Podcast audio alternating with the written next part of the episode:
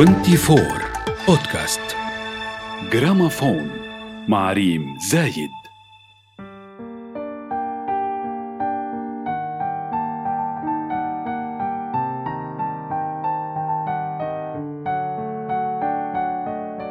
تسللت إلى روح السامع قبل أذنه وأدخلت كل من سمعها في براعة التراث العربي الموسيقي. أغنية فوق النخل. إحدى الأغاني التي انضمت إلى بديع الموسيقى العربية بفضل تعدد رواياتها. فما هي هذه الروايات؟ وما أقربها إلى الحقيقة؟ هذا بودكاست جرامافون وأنا ريم زايد من 24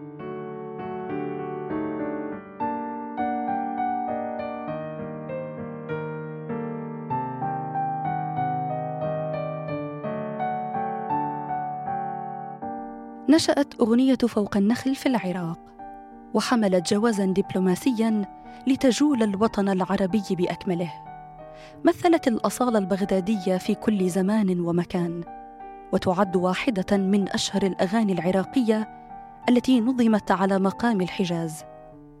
وحالها كحال الأغنية العربية قديما لم تكن لتحفظ وتغنى إلا لارتباطها بقصة أسطورية.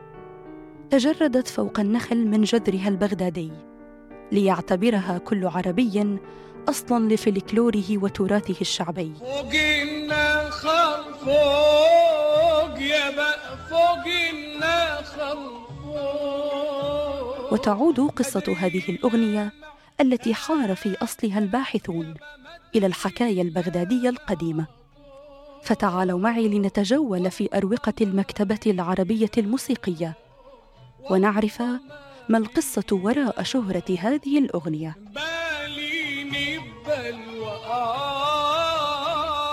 يحكى أن فتاة من الطبقة الراقية أطلت ذات يوم من شرفتها فلمحها عامل بسيط وبهره جمالها ووقع في حبها من النظرة الأولى لكنه كان مدركا للفروقات الطبقية التي ستحول بينهما وأخذ يغني بأعلى صوته. فوق النخل. أي في الأعلى لنا حبيب أو معشوق. وعندما سمعه أبناء الحي يدندن الأغنية لم ينتبهوا إلى إدغام اللام بالنون واعتقدوا أنه يقول فوق النخل فرددوها على هذا النحو إلى يومنا هذا. حتى تحولت هذه الأغنية إلى تراث يغنى في ليالي السمر ويهدى بين العشاق في بلاد الرافدين. ورغم انسياقنا دوما إلى الرواية التي تحمل في طياتها قصص الحب والعشق إلا أن هناك رواية مخفية أخرى عن أصل الأغنية. مفادها أن البلاد التي تفخر بالنخل كالعراق يتم وصف الأثرياء وعلية القوم فيها بأنهم فوق النخل أي أصحاب مرتبة سامية أعلى من ارتفاع النخل. ومن هنا جاء مطلع الأغنية حسب هذا التفسير. أما كلمات الأغنية فكتبها الفنان والموسيقار الملا عثمان الموصلي وهو فنان صوفي كانت صلته جيدة بالقصور العثمانية ودرس الكثير من فناني العراق ومصر والشام وبحسب الأقاويل أنها كانت نصا دينيا بعنوان فوق العرش تغنى على مقام الحجاز للشجن القريب من العراقيين والعرب على وجه العموم. كل ما ربنا بيه يابا من درد الأسمار.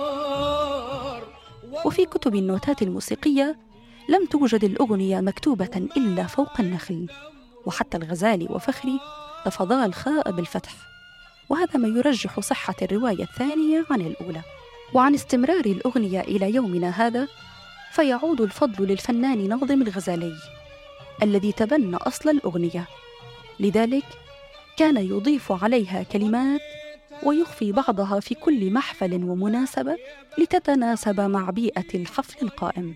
وبالرغم من اختلاف رواياتها إلا أن فوق النخل تحمل غزلا عذريا يمتدح عفة الفتاة ويتغزل بمفاتنها. فأكمل الغزالي مطربا فوق النخل فوق يا فوق النخل.